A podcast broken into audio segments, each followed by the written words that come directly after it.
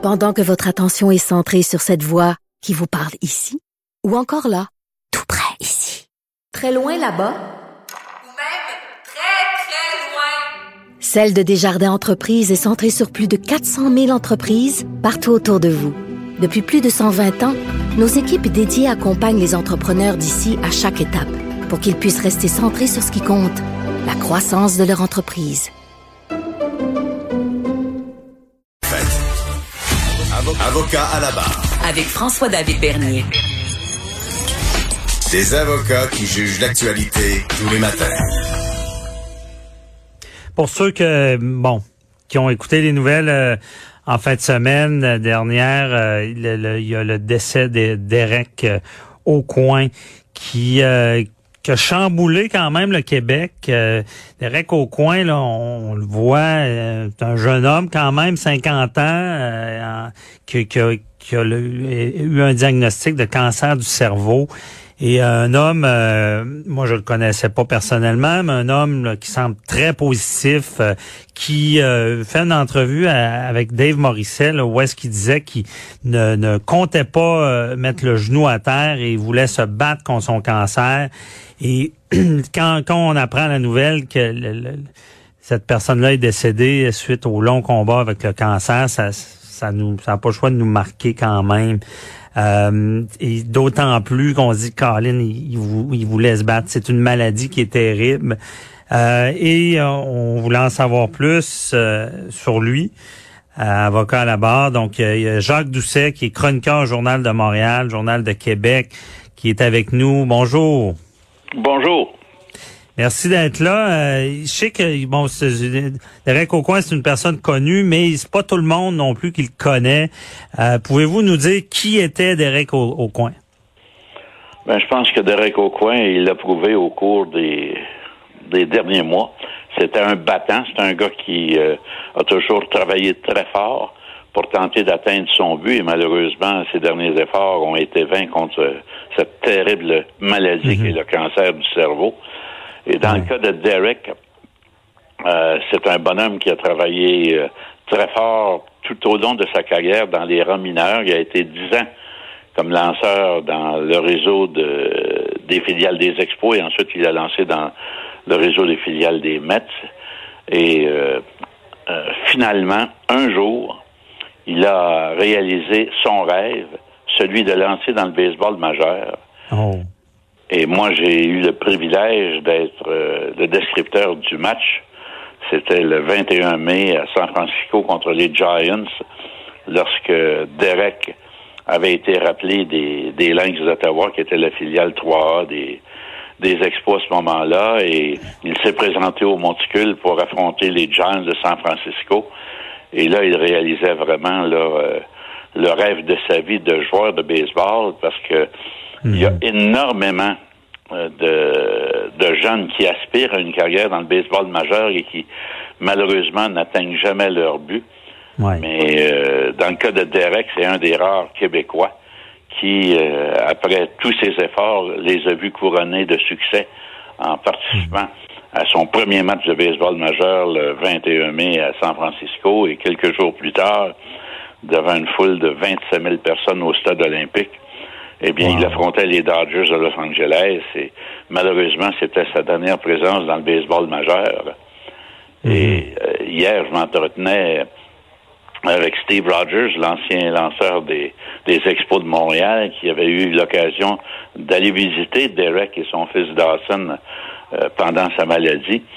Et euh, on parlait ensemble et euh, on faisait allusion aussi que y a Phil Necro, qui a été un lanceur, euh, un des meilleurs lanceurs du baseball majeur, qui est au temple de la renommée à Cooperstown, était décédé la même journée.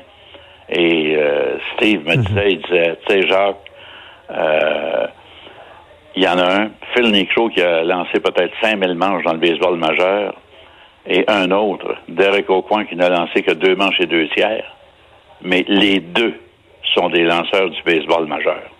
Ouais. Alors, c'est un bel hommage que Steve Rogers rendait euh, à son jeune lanceur. Oui. Ouais. Et par la suite, là, il a réalisé son rêve. C'est ça, c'est impressionnant parce que c'est très difficile d'accéder à, au baseball majeur. Et par la suite, c'est quelqu'un de totalement impliqué dans son sport. Oh oui, écoutez, euh, c'est un c'est un bonhomme qui, euh, dès qu'il est revenu au Québec, parce qu'il avait euh, travaillé longtemps à New York et ensuite avait été à Toronto, et c'est un gars qui a toujours donné des cliniques de baseball pour intéresser les jeunes à son sport. Et mm. lorsqu'il est revenu au Québec aussi, il a fait une carrière à la radio et à la télévision. En 98.5, euh, il animait à l'occasion les amateurs de sport. Et euh, aussi, euh, moi, j'ai eu le privilège de travailler avec lui à, TVA Sport. Ouais. J'oublierai jamais le dernier match qu'on a fait ensemble. il était mon analyste. Moi, je faisais la description du match et avant le début de, de notre reportage, Derek et Richard qui dit Tu me ferais plaisir si tu me permettais à un certain moment de faire la description du match. Au lieu d'agir comme analyste, d'être celui qui fait le descripteur, le descripteur comme toi tu le fais. Et ah, euh, en quatrième manche, euh, sans le prévenir, j'avais dit maintenant pour la description des trois prochaines manches, voici Derek au coin. et Derek m'avait regardé avec euh, une lueur incroyable dans les yeux. Et à la fin de la rencontre, il dit Jacques, te remercie tellement de m'avoir donné cette occasion-là. Et plus récemment, euh, lorsque j'avais acheté son livre, La tête haute, qui est sa biographie qui, a été rédigée par euh, Aguillou, euh, Benoît Aguillou, euh, il avait signé dans les premières pages Jacques, j'ai hâte de faire un autre match avec toi. Et malheureusement, ce, ce vœu-là ne s'est jamais réalisé. Mm Au moins, il l'a fait une fois, il l'a réalisé. Et son combat contre le cancer, euh, ça a duré combien de temps? Ben, je pense que ça a commencé aux alentours du mois de juin 2019. Euh, moi, je me souviens, euh, il devait travailler à TVA Sport ce, cette journée-là. Et il était à l'antenne de 98.5 lorsqu'il a, il a, il a semblé perdre connaissance et euh, immédiatement, on a fait venir l'ambulance pour le transporter à, l'hôpital et, et euh, moi, on m'avait appelé d'urgence pour le remplacer euh, à TVA Sport parce que il y avait un match de baseball dans lequel il devait agir comme analyste pour Denis Casavant et, là, il pouvait pas se rendre. Alors, on m'avait appelé pour me, me demander d'aller le remplacer aux côtés de Denis et je l'avais fait, évidemment. Et euh, par la suite, euh, on, avait échangé. J'ai eu le privilège d'aller prendre une longue marche avec lui euh, près de son domicile. C'était à l'automne 2019, je crois. Et on avait jasé ensemble. Après, après cette marche-là, on était rentré à, la maison pour jaser avec son épouse Isabelle. Malheureusement, Dawson, son fils, était déjà couché. On avait regardé quelques manches d'un match de baseball et ensuite j'étais rentré à la maison. Et ça, vraiment, c'est la dernière fois que j'ai parlé, euh, dire, visuellement avec euh, Derek. Mhm. Euh, après, on échangeait des courriels, on, parlait au téléphone, mais ça a été vraiment la dernière fois que j'ai eu un contact visuel avec lui. Et euh, on savait évidemment que c'était une lutte qui était vouée à un échec parce que plusieurs années auparavant, un autre membre de l'organisation des expos, Gary Carter, avait succombé au même euh, au même cancer du cerveau. OK. Alors euh, aujourd'hui, euh, Derek se retrouve avec Gary dans un monde qu'on espère meilleur. Puis mhm. ça va être une, ah. formidable équipe pour affronter qui que ce soit sur un terrain céleste. Effectivement. Et euh, mais c'est c'est quand même, je pensais que ça avait duré plus longtemps. C'est c'est quand même fulgurant comme cancer. Euh, et quand quand il s'est évanoui à TVA Sport, il, il savait pas qu'il non, il était à 98.5 à moment-là. Ah 98.5. Ok. Oui, et, oui. Et euh, il faisait, il animait une émission de radio.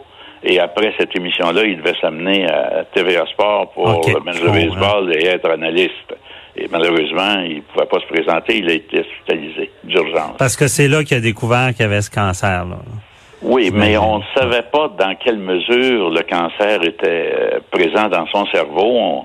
Euh, il était au CHUM. Euh, on l'a opéré. Ouais. Et là, on a réalisé que on pouvait peut-être retarder la progression de la maladie, mais que malheureusement, on pouvait pas l'éliminer. Ah ouais. Alors ça, il était, euh, il était bien conscient de ça, mais lui, il disait non, je m'en vais le battre, euh, ce maudit virus-là qui me ronge le cerveau. Et euh, il a travaillé très fort. Il a toujours été un bonhomme qui avait une attitude positive. Et il a gardé ce- ce- cette attitude-là, je suis persuadé, moi, jusque dans ses derniers moments. Malheureusement, il nous a quittés à l'âge de 50 ans, ce qui est incroyable. Non, c'est très jeune, puis euh, il semblait en forme.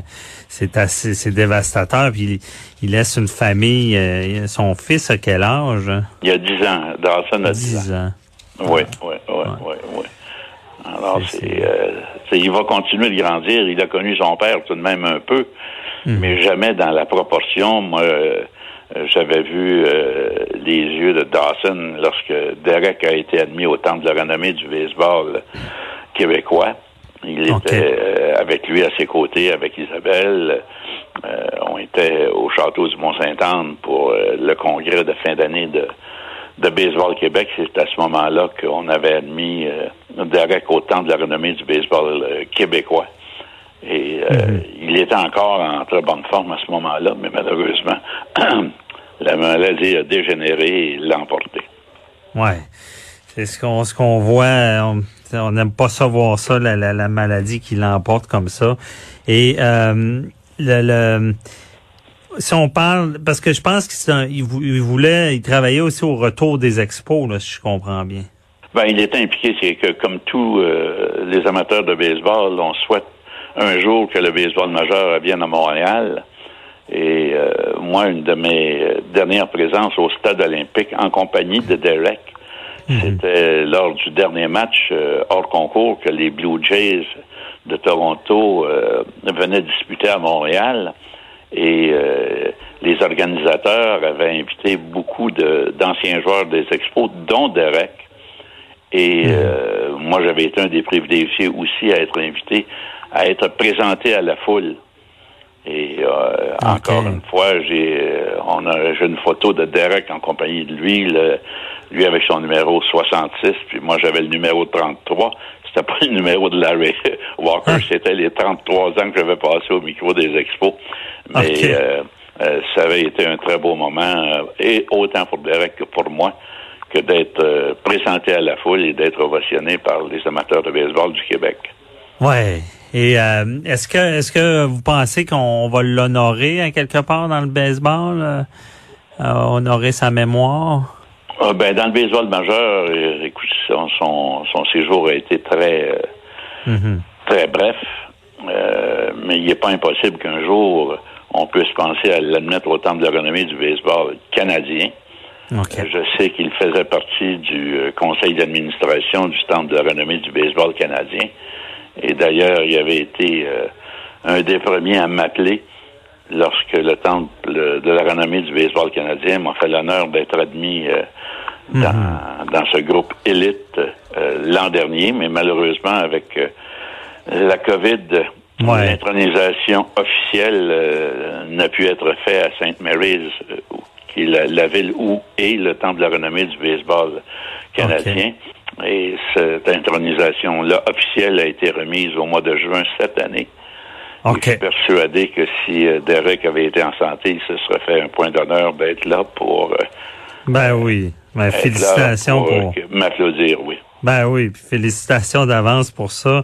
Et euh, pour terminer, euh, est-ce que les, les expos vont revenir? Parce que là, on a- il y a quelqu'un qui peut travailler d'en haut, de là pour, Ben, pour ce retour. va mettre la- il va mettre l'épaule à la goût.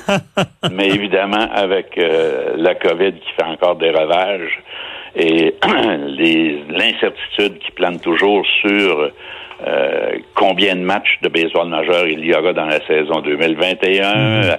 euh, qu'est-ce qui va se passer avec Tampa Bay. Ouais. Et je sais que Stephen Bronfman travaille énormément. Et je suis, je suis presque content qu'on n'entende pas des pro- parler des progrès qu'il fait. Parce qu'à Ah. chaque fois qu'on on parle des progrès, il y a toujours les, des gens qui ont une pensée négative qui se manifeste les premiers et qui tentent de mettre les bâtons dans les roues parce que Ouais. ce ne sont pas des amateurs de baseball et on calcule que c'est pas important. Mais je suis On va- persuadé qu'un jour, ça va réussir. Oui, ça va réussir. On a le po- positivisme de Derek Aucoin. Ça va réussir. Merci beaucoup. Très touchant comme entrevue. Nous avons fait euh, part de, de votre expérience avec Derek Aucoin. Euh, je vous souhaite une belle journée. Je vous remercie de m'avoir invité.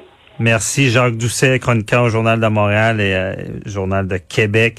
Euh, restez avec nous. Une autre entrevue qui nous a marqué euh, cette année, c'est Richard Goudreau, qui est producteur de la franchise Les Boys. Et là, c'est Comédia qui achète Les Boys. Il nous explique, et si vous voulez savoir l'origine des personnages de Stan Meo, il nous l'explique maintenant.